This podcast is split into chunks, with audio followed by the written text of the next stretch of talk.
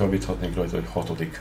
Hatodik. Igen, a karatéban ezt így mondják, hogy első danos, vagy második, vagy harmadik danos.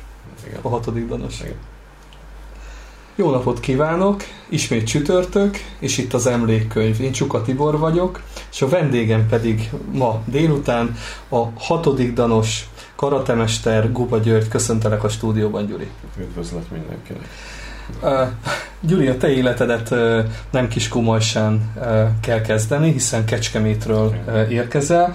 Édesapád kereskedő, majd később pedig van szerencséje a katonasság révén és a hobbija révén ugye repülni, és vitorlázó repülőt és repülőt is vezet, majd később ugye szereli is ezeket. Édesanyád pedig egy igazi gazdálkodó családból érkezik, és ezzel nyilván támogatja a családot és mindent elkövet.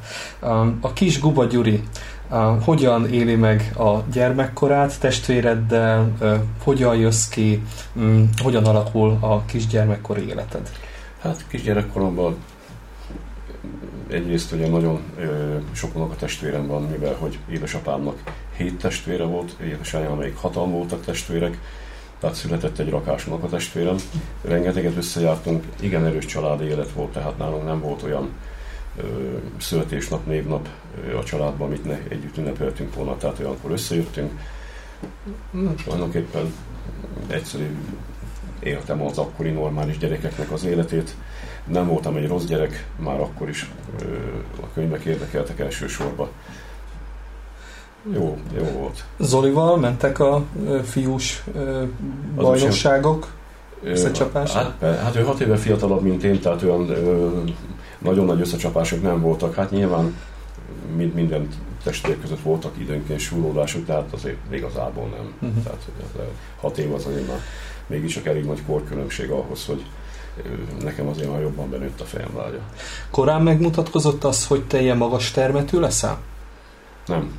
Vékony gyerek voltam nagyon, és főként elég beteges kisebb koromban. Tehát az első szél megcsapott, akkor én beteg voltam.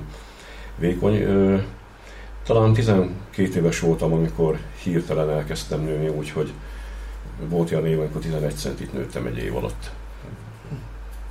És 8 koromban még tanár se volt olyan magas, mint én, mert 8 már 188 cm voltam, úgyhogy Mondd, hogy lecsaptak rád a kosárlabdázók. röplabdázok. Röplabdázók? Igen, ott röplabdáztam. Mennyi ideig tartott ez a röplabda szerelem, vagy szerelem volt Hát egyáltalán? hogyne.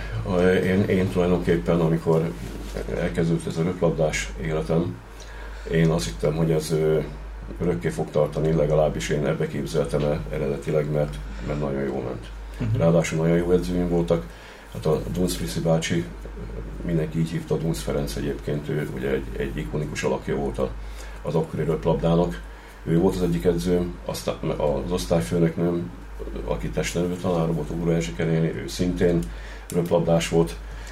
A, a Frici bácsinak az öccse a Pista, bocsánat, Dunc István, ő, ő is, tehát ők voltak az edzőim, nagyon-nagyon jó ment.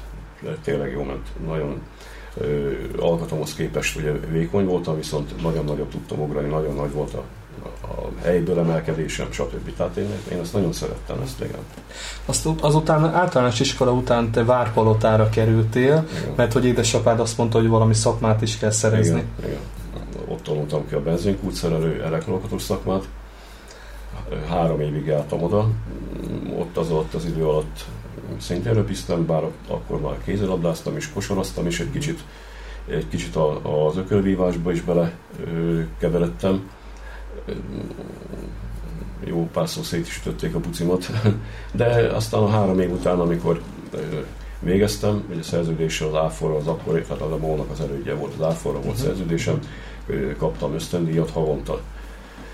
Hiszem 250 forintot, ami eléggé komoly pénz volt abban az időben, és így három évet szerződés szerint le kellett töltenem az áfornál, így kerültem ide Majsára, egy Kiskun Majsán volt az áfornak egy kis telepe kint a Szanki úton, ami most egy, hát sajnos szörnyűséges módon le van romolva. Most tudom, hogy kinek a helye, de mindegy, tehát így kerültem Majsára. Itt viszont ugye röplabda nem volt, kézilabda volt, és akkor sportot, még akkor már nagyon régóta sportoltam, nem akartam abba hagyni, és itt elkezdtem Majsán kézilabdázni. Kecskeméti srácként Kiskomajsára érkezve, milyen város Kiskomajsa akkori szemmel, és mondjuk most mit gondolsz erről a költözésről? Van-e nosztalgiád, mikor visszamész Kecskemétre? Akkor hogy, ér, hogy érezted magad Kiskomajsán? Hát nyilvánvalóan más volt, mint egy városi lét, főleg az akkori kis kummasat. De mi a vidékre jártunk dolgozni, ugye jártuk a megyei benzinkutakat szerelni, tulajdonképpen reggel meg este voltam itthon, illetve hát, hogy a kézjegyzéseken, meg a kézimecseken. Nem jelentett nekem ez nagy törést az életemben. Hamar beleszoktam ebbe az életritmusba. Ugye itt szereztem barátokat, ismerőseket, hát itt ismertem meg a, a volt mennyasszonyomat, a feleségemet. Úgyhogy aztán teljesen ide kötöttem. Tehát igazából volt két év, amíg ő tanult Baján a főiskolán, a párom, addig én Kecskemétre kerültem vissza két évig, Petőfi nyomnánál voltam energetikus a munkakörbe, és hát aztán akkor kezdődött az új szerelem a sportba. De ugorjunk még ennyire előre.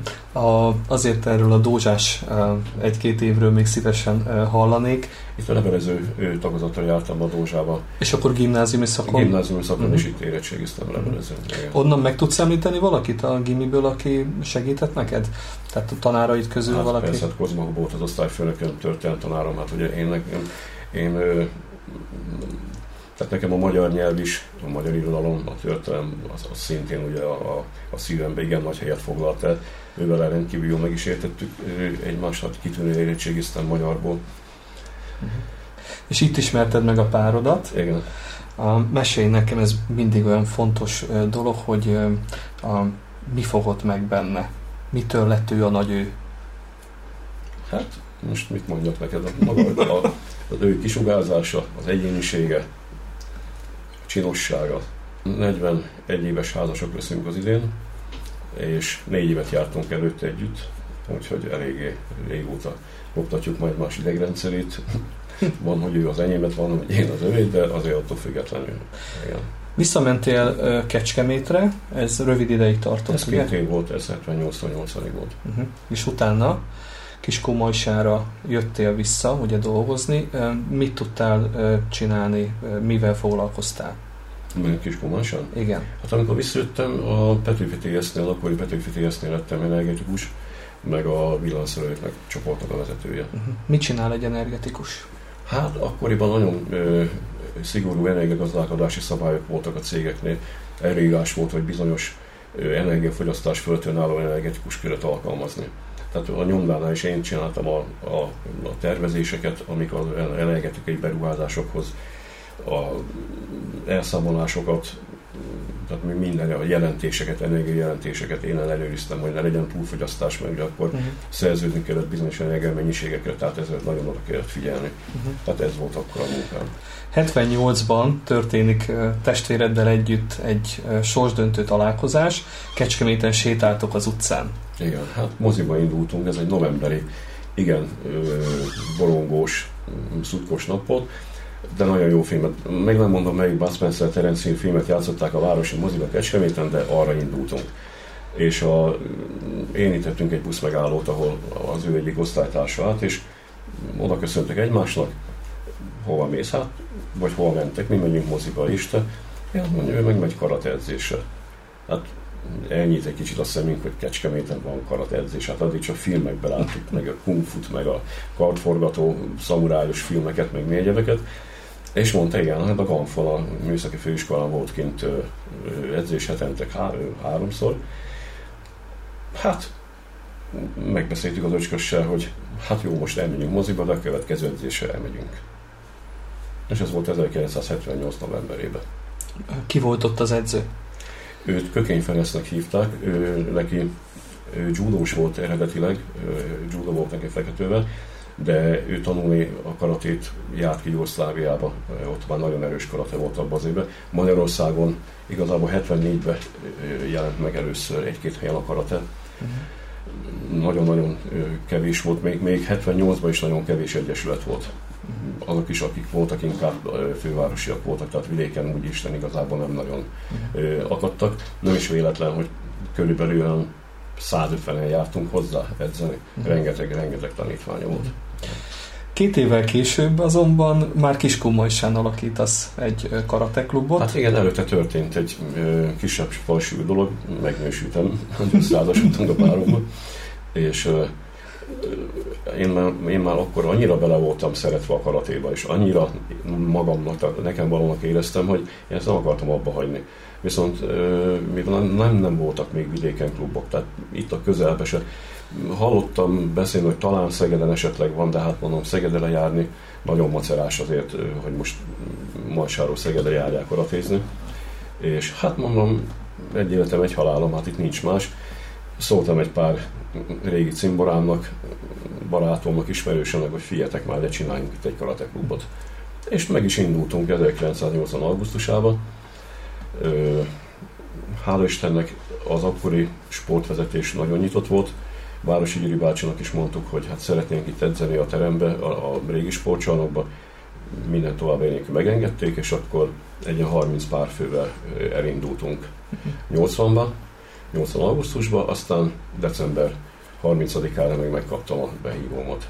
És elkerülték, nem is, és nem is közelbe kerülték a Nem, Budapestre, ami először tűnt csak olyan rossznak, hogy hú, hát Budapestre kell följárni, viszont állati szerencsés voltam, és a karatéban nagyon sokat számított, hogy a, mikor meg volt a kiképzés, elkerültünk egy másik ö, laktanyába, ahol is az egyik tisztünknek a fia szintén karatés volt és én megkérdeztem a tisztet, hogy lehet, ez a régi katonai szöveg volt, hogy nem lehetne-e nekem is kijárni, és minden további nélkül megírta az állandó kimaradást, és akkor attól kezdve mindig ezzel a sráccal jártam edzésre, mégpedig az Általános Egyetemnek a Karate Sport Egyesületébe, Kurdi Gábor mesternek a csapatába. Kuldi Gábor és a felesége dr. Tancsanóra szintén mester volt, és aztán attól kezdve, amíg én katona voltam, ott jártam hozzájuk. A te életedet végigkövetik ez a, ezek a sorsdöntő találkozások, ugye ez a moziba ö, indulás, és akkor nyilván ott összetalálkoztak, és most utána ez a katonai ö, úton történő találkozás. Aztán ez az edző, ez segít utána kis komajsán is neked. Így van, tehát amikor már közölt a leszerelés, én mm, elég szóralmas tanítvány voltam. Tehát azt kell mondani, hogy én, én mindig apai tanyait beladtam az edzésekbe.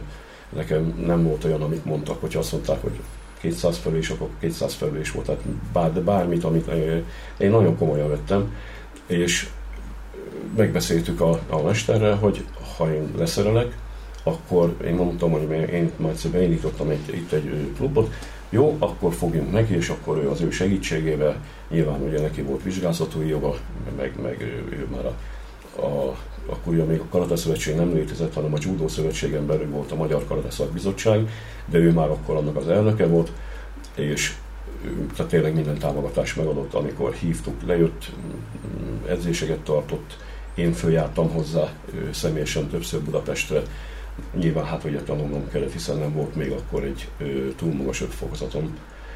Aztán közben beiratkoztam, a, a, akkor ugye segédedzői tanfolyamnak hívták Kecskemétre, mert akkor az már előírás volt, hogy hogyan meg lehetett indítani a klubot, de meg kellett szerezni a, az edzői végzettséget, legalább a segédedzői végzettséget.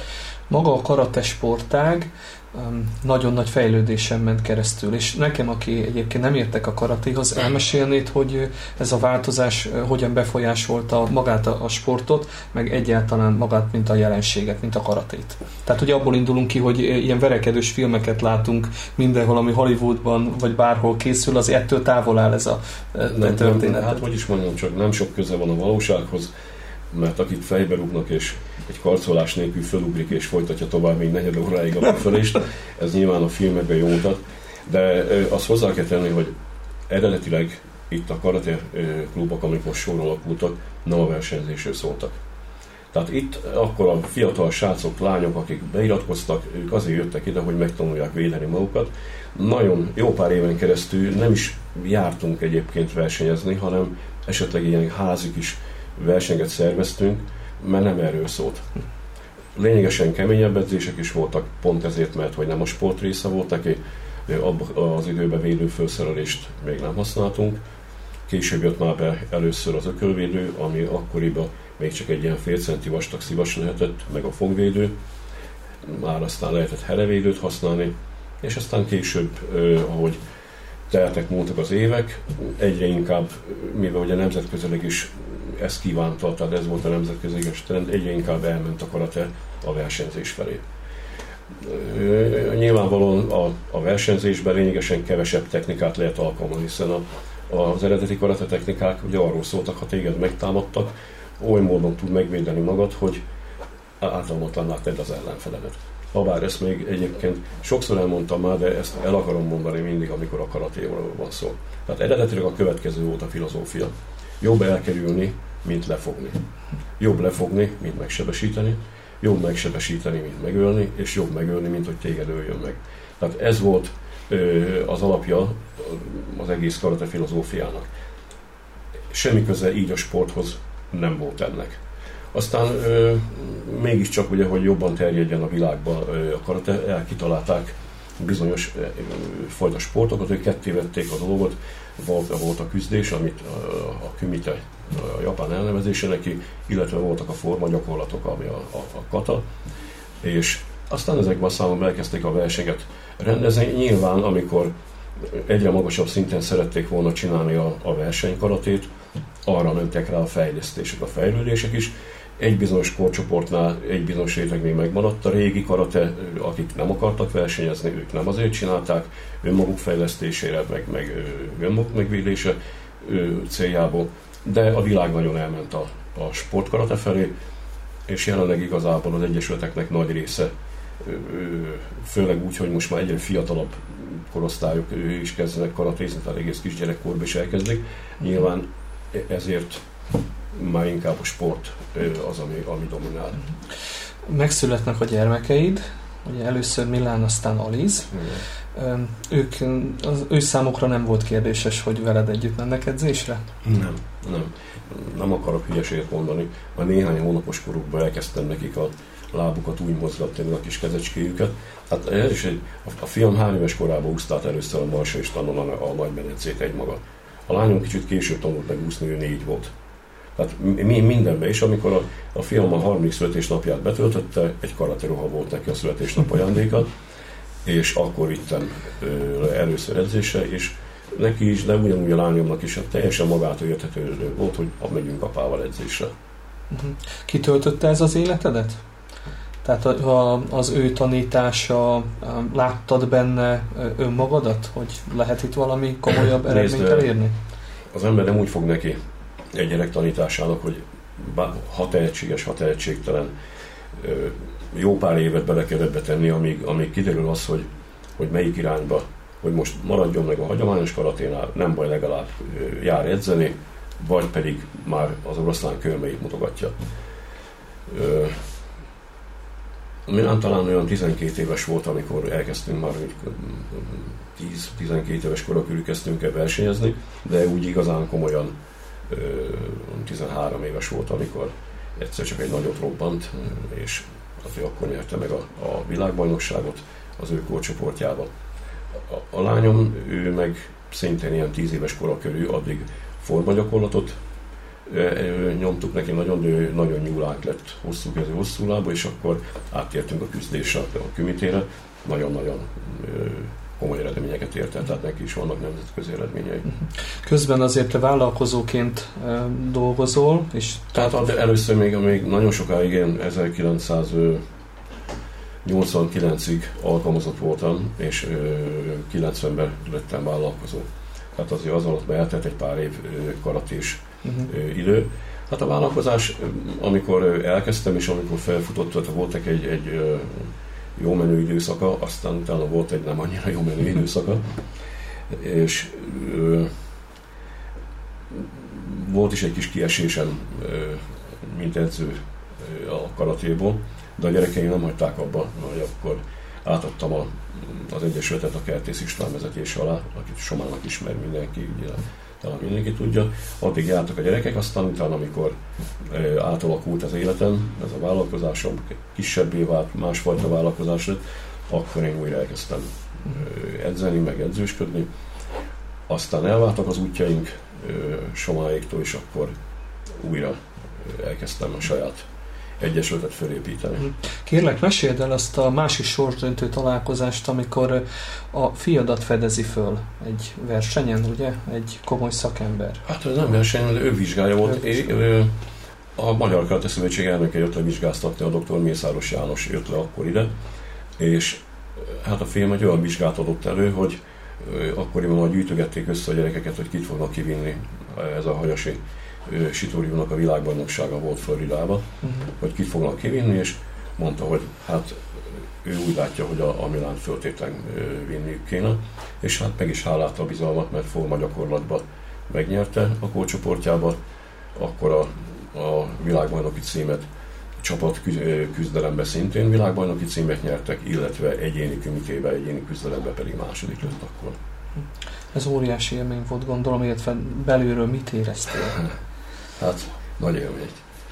Nagy élmény volt, mert... Úgy, te nem tudták kimenni nem. velük együtt? E, nem, nem, nem, nem, nem. Nem, hát én jött, csörgött reggel a telefonom, hogy ott véget ért este 11-kor a verseny, meg a díjkiosztók, meg, meg minden, és akkor hívott fel, hát akkor itt már reggel volt. Aztán feleségem meg a lányom épp a borba mentek át, még meg készültünk le a Balatonra, mondván, hogy majd amikor ők hazajönnek, akkor fölmenjünk itt a repülőtér, és akkor még lejön majd még egy pár napig velünk lesz a Balcsinán és csöngött a telefonom, és akkor így beleszól, hogy hello apa, világbajnok lettem, ilyen éjjel Hát és én elkezdtem ordítozni, és a plafonig ugráltam örömömben, a feleségemék meg jöttek éppen haza, és beszaladtak, hogy mi történt, mi történt. Mm-hmm. Mondtam, hogy mi. Volt. Milyen változás jelentett ez a e, ti életetekben? Hát e, a, a, a, olyan változás, hogy nyilván sokkal komolyabb szintre vittük a versenyzést, elkezdtünk már akkor külföldi versenyekre is jelentkezni, meg külföldi versenyekre is járni. Hát jellemző volt, hogy 15 évesen az első Scandinavian open amikor kint voltunk ö, Svédországban, már akkor megnyerte a felnőtt kategóriába forma gyakorlatban. Aztán küzdésbe is voltunk Dániába, meg, meg hát most nem tudnám már neked így felsorolni, hogy hány helyen voltunk versenyen Később, amikor egyetemista lett, akkor ugye bekerült rögtön a magyar válogatottba is, tízszeres magyar bajnok, meg, meg Golden Liga győztes, meg hát nem tudnám neked felsorolni, hogy... Sokszor úgy is mentetek, ugye, hogy mind a ketten igen, mentetek igen, versenyezni, igen. és van egy ominózus történeted, 1998-ban járunk, egy éve, ugye, hogy Milán világbajnok lett, svédországi történet. Hát igen, hát igen, én is még akkor elindulgattam így versenyeken, és a Milános sorsolás, meg a sorszámok alapján indulás sorszámok kiszúrt az egyik ellenfelet, aki egy ilyen értudatos kopasz albán, koszovói albán szabadságharcos volt, vagy nem tudom, és mondta, hogy ó, apa, ide, ez lesz az ellenfeled. A második ellenfelem volt, de szerencsére lassú volt a pasas, tehát meg, meg le, le, tudtam győzni pontozással, mert, mert hála Istennek bár olyan karja volt, mint nekem a combom, tehát iszonyú nagy darab erős ember volt, de talán pont ezért lass, lassú volt, mint én. Később aztán um, nem csak kis Kumajsán fogsz edzősködni, 2011-ben hívnak meg uh, az akkor alakuló Tisza Volán, Tisza Volán SC-nek egy karate szakosztálya uh, igen, alakul. Igen. Hogy találnak rád?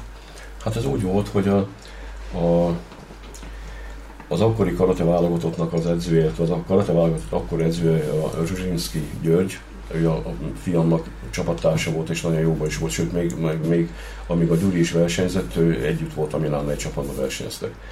És ő hívta fel a, a Milánt, hogy apádnak volna egy kedve esetleg indítanánk egy szakosztály, de kéne neki segítség és a fiam fölhívott, hát lementem, beszéltem Gyurival, és akkor ennyi volt, aztán elkezdtük csinálni ketten. Uh-huh.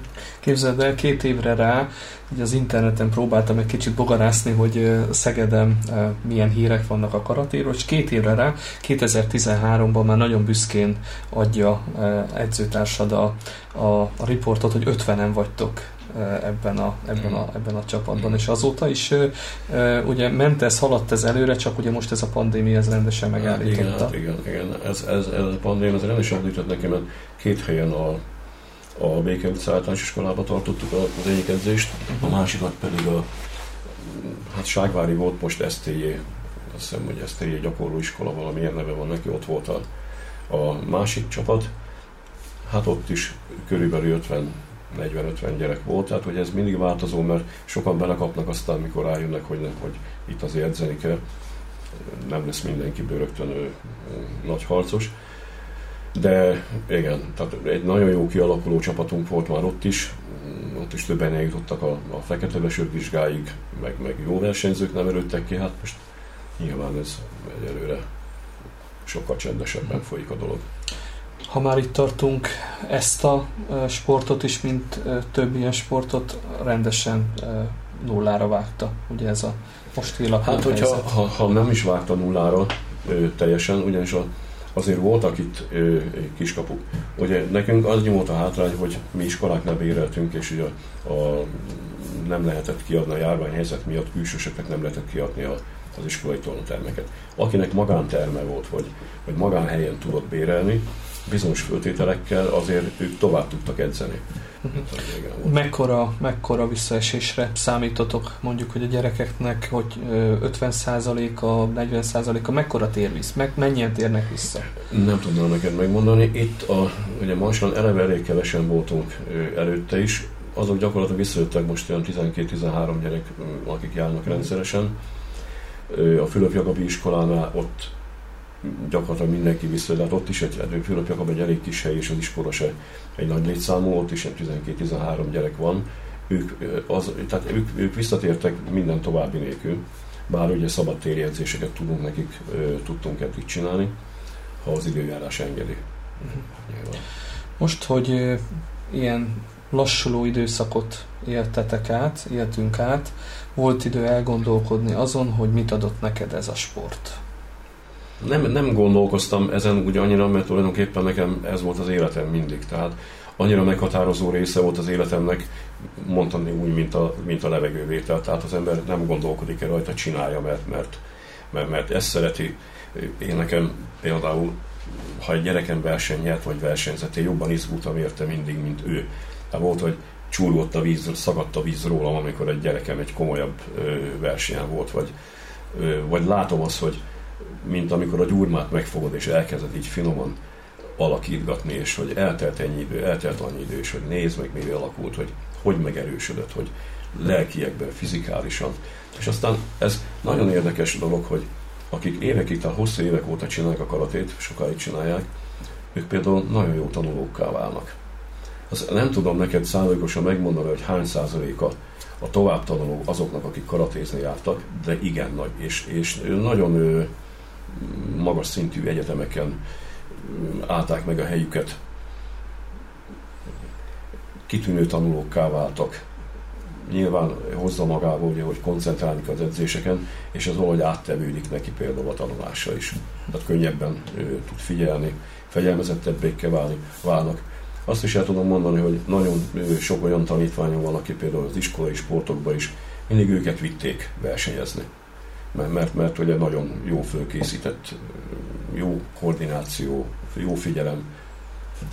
Hát nekem, nekem e, e, igazából, hogyha azt kérdezed, hogy mit adnál nekem, ez az, ami a, az örömet adja az életemben, hogy látom, hogy na, ilyen kis nyezege volt, olyan sírós gyerekem volt egyszer, hogy az anyukájától egy méterre már nem jöhetett el. Két év múlva megnyerte a korcsoportjában az országos bajnokságot. Tehát, Óriási élmények. Igen, igen, igen.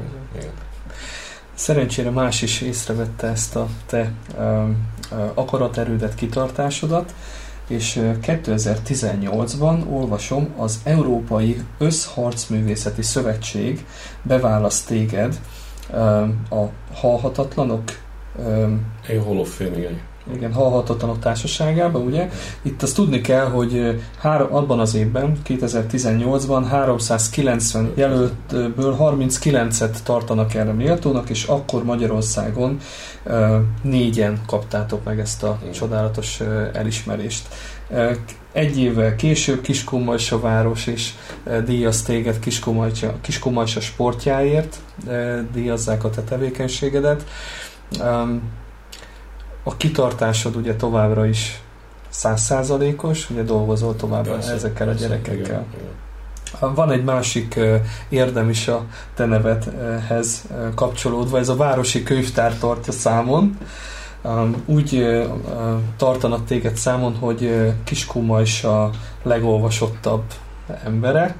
Én tegnapi nap fölhívtam a Városi Könyvtárat, és kíváncsi voltam, hogy ez pontosan mit jelent, és a könyvtáros hölgy azt a számot diktálta nekem, ezt nem tudom, te mennyire követed, képzeld el, hogy 2004 óta, azóta tudják számszerűsíteni, hiszen azóta működik ez a számítógépes rendszer, 2073-szor kölcsönöztél valamilyen könyvet, és ezt azóta is nagy becsben tartják, és várják mindig a, a Gyurit. Honnan ez a könyv szeretet, vagy ez a könyv imádat? Ez, hát amikor én kisgyermek voltam, abban az időben a televízió, mint olyan, szinte ismeretlen volt. Tehát ugye elég régen születtem már, és nekem édesanyám is nagyon szeretett olvasni, apám is, nagymamám is, a, a mezőtúri nagymamám, ugye a Kecskemét a nagymamám, ő szegény még írás tudatlan volt.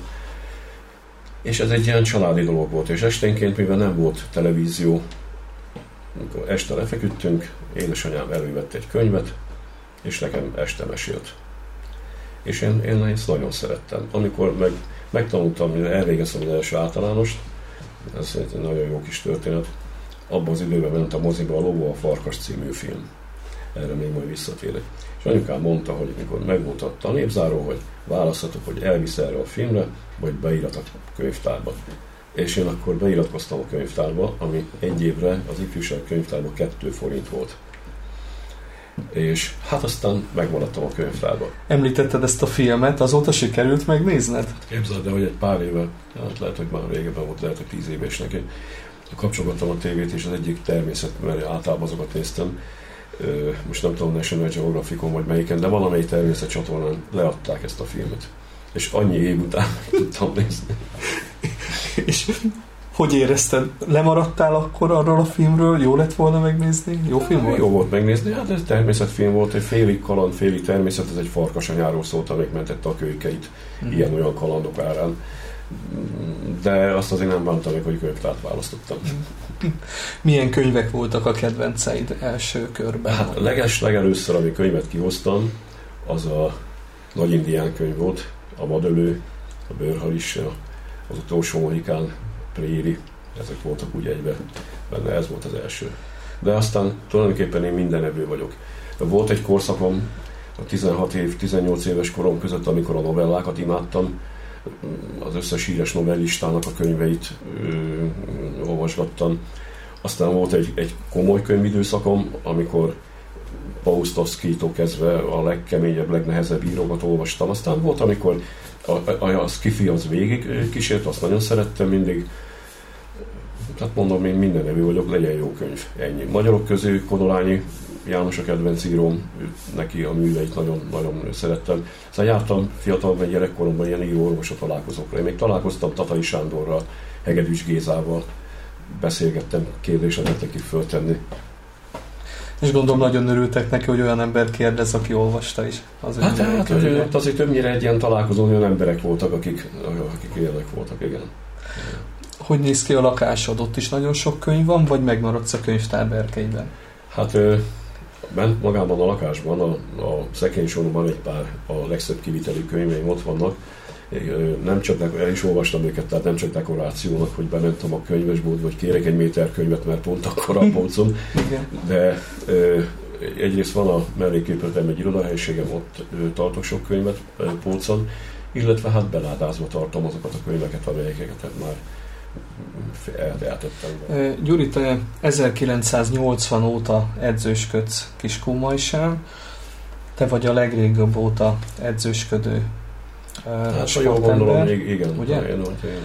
Um, Szeretném megkérdezni, hogy mit üzensz azoknak, akik most sportolásra adják a fejüket, illetve mit üzensz azoknak a szülőknek, akik azon gondolkodnak, hogy beszeretnének kapcsolódni a sport, sportéletbe?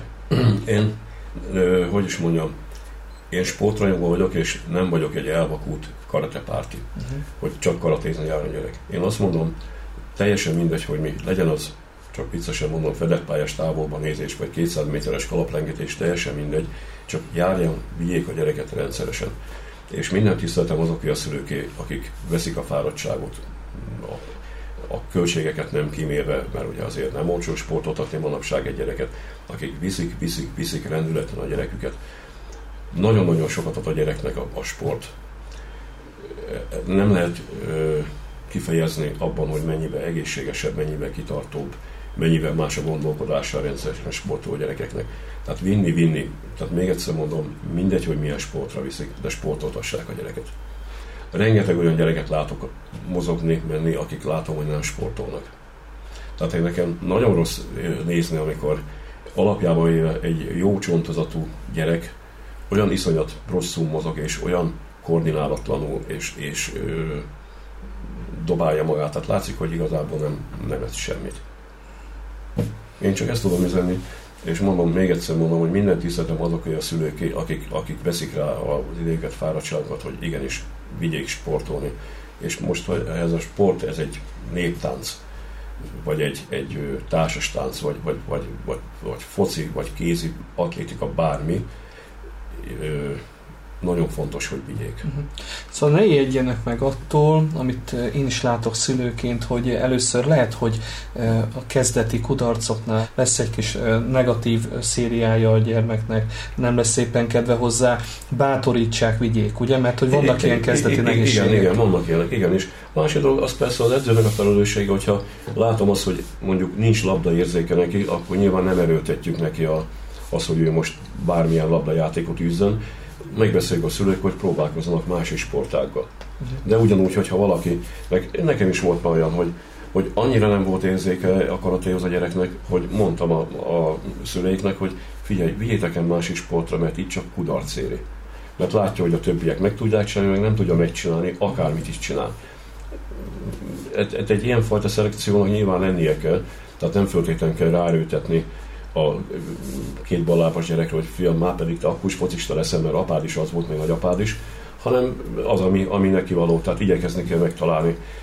Nyilván egy ilyen kisebb helyen, mint Kiskunban nincs akkora választék, mint mondjuk egy nagyvárosban, de ezen a felhozatalon belül is azért lehet keresni azt, hogy hogy melyik az, ami annak a gyereknek legjobban megfelel. Hogy látod a, a sporttársak, akik annak idején együtt veled elkezdték a karatét, ők is aktívan sportolnak tovább? Hát, ezt valaki igen, valaki nem. Van, akinek a gyereke is járt hozzám, valaki már olyan régi története van már a karatének, hogy valakinek a gyereke is már évek ezelőtt elvégezte az egyetemet tehát olyan, aki hozzám járt gyerekként edzése, annak a gyereke már elvégezte egyetemet, már diplomás, uh-huh. de a gyereke is járt edzése. Sőt, már van, ahol unoka ö, jön hozzám. Uh-huh. Gyuri, kik támogatták a majsai karatét? Kinek mondhatunk köszönetet? Hát én ö, minden alkalommal, amikor ez így fölkerült szóba, akár volt, amikor ugye már máskor csináltak riportot velem, vagy én azt mindig elmondom, hogy, hogy mikor leszereltem 1982-ben is, hogy komolyra fordítottuk itt ezt a karatalapítást, hogy a akkori munkáim a Petőfi TS-nek a vezetősége, a Klúcsó Vilmos TS elnök és a Farkas András a TS elnök helyettese. Én kértem tőlük egy találkozót, hogy ülnénk össze, és elmondanám, hogy, hogy van egy ilyen lehetőség, és szeretném kérni a segítségüket.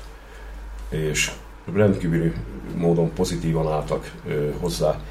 Tényleg nagyon rövid idő alatt megállapodtunk, az is lett egyébként az Egyesületnek a neve, hogy Petőfi TSS-e karate szakosztály. Tehát ez volt a, a, az indulási nevünk, ezen a néven alakultunk meg. Én azt tudom mondani, hogy abban az időben, ha busz kellett, hogy elmenjünk egy másik csapathoz edzeni, vagy ne talán versenyre menjünk, vagy ne talán egy kis pénzre volt szükségünk, mert szeretünk volna más mestert meghívni, vagy, vagy a mesterünk lejönni, vagy, vagy elmenni egy edzőtáborba, felszerelést vásárolni, ez annyi volt, hogy megkértem, mondta jó, menjünk, utalványoztassam ki a főkönyvelővel. Tehát, a, tehát az induláskor ez egy óriási, nagyon, nagyon nagy segítség volt nekünk. Aztán nagyon sok szülő, akik segítségünkre voltak, akár pénzzel, például edzőtáborozáshoz, vagy, vagy ha más nem, hoztak egy csomó ásványvizet az edzőtábor, vagy mentünk versenye, hoztak egy csomó szendvicset, vagy, vagy bármit. Tehát ő nekik ezt mind szeretném megköszönni. Most nem tudnám így neked mindenkit felsorolni. Például határtalan sok segítséget adott nekem. Ugye Halászpali, aki szintén karatedző kiokosinkás stílusban, ő annak idején az első csapatomban velem kezdte. Tehát ő, ő nekem tanítványom volt, és ez később is mindig segített ha más nem, volt egy kis buszal, mentünk Svédországba versenyre, az ő buszával mentünk, ő volt a váltósofőr, nem kért érte pénzt.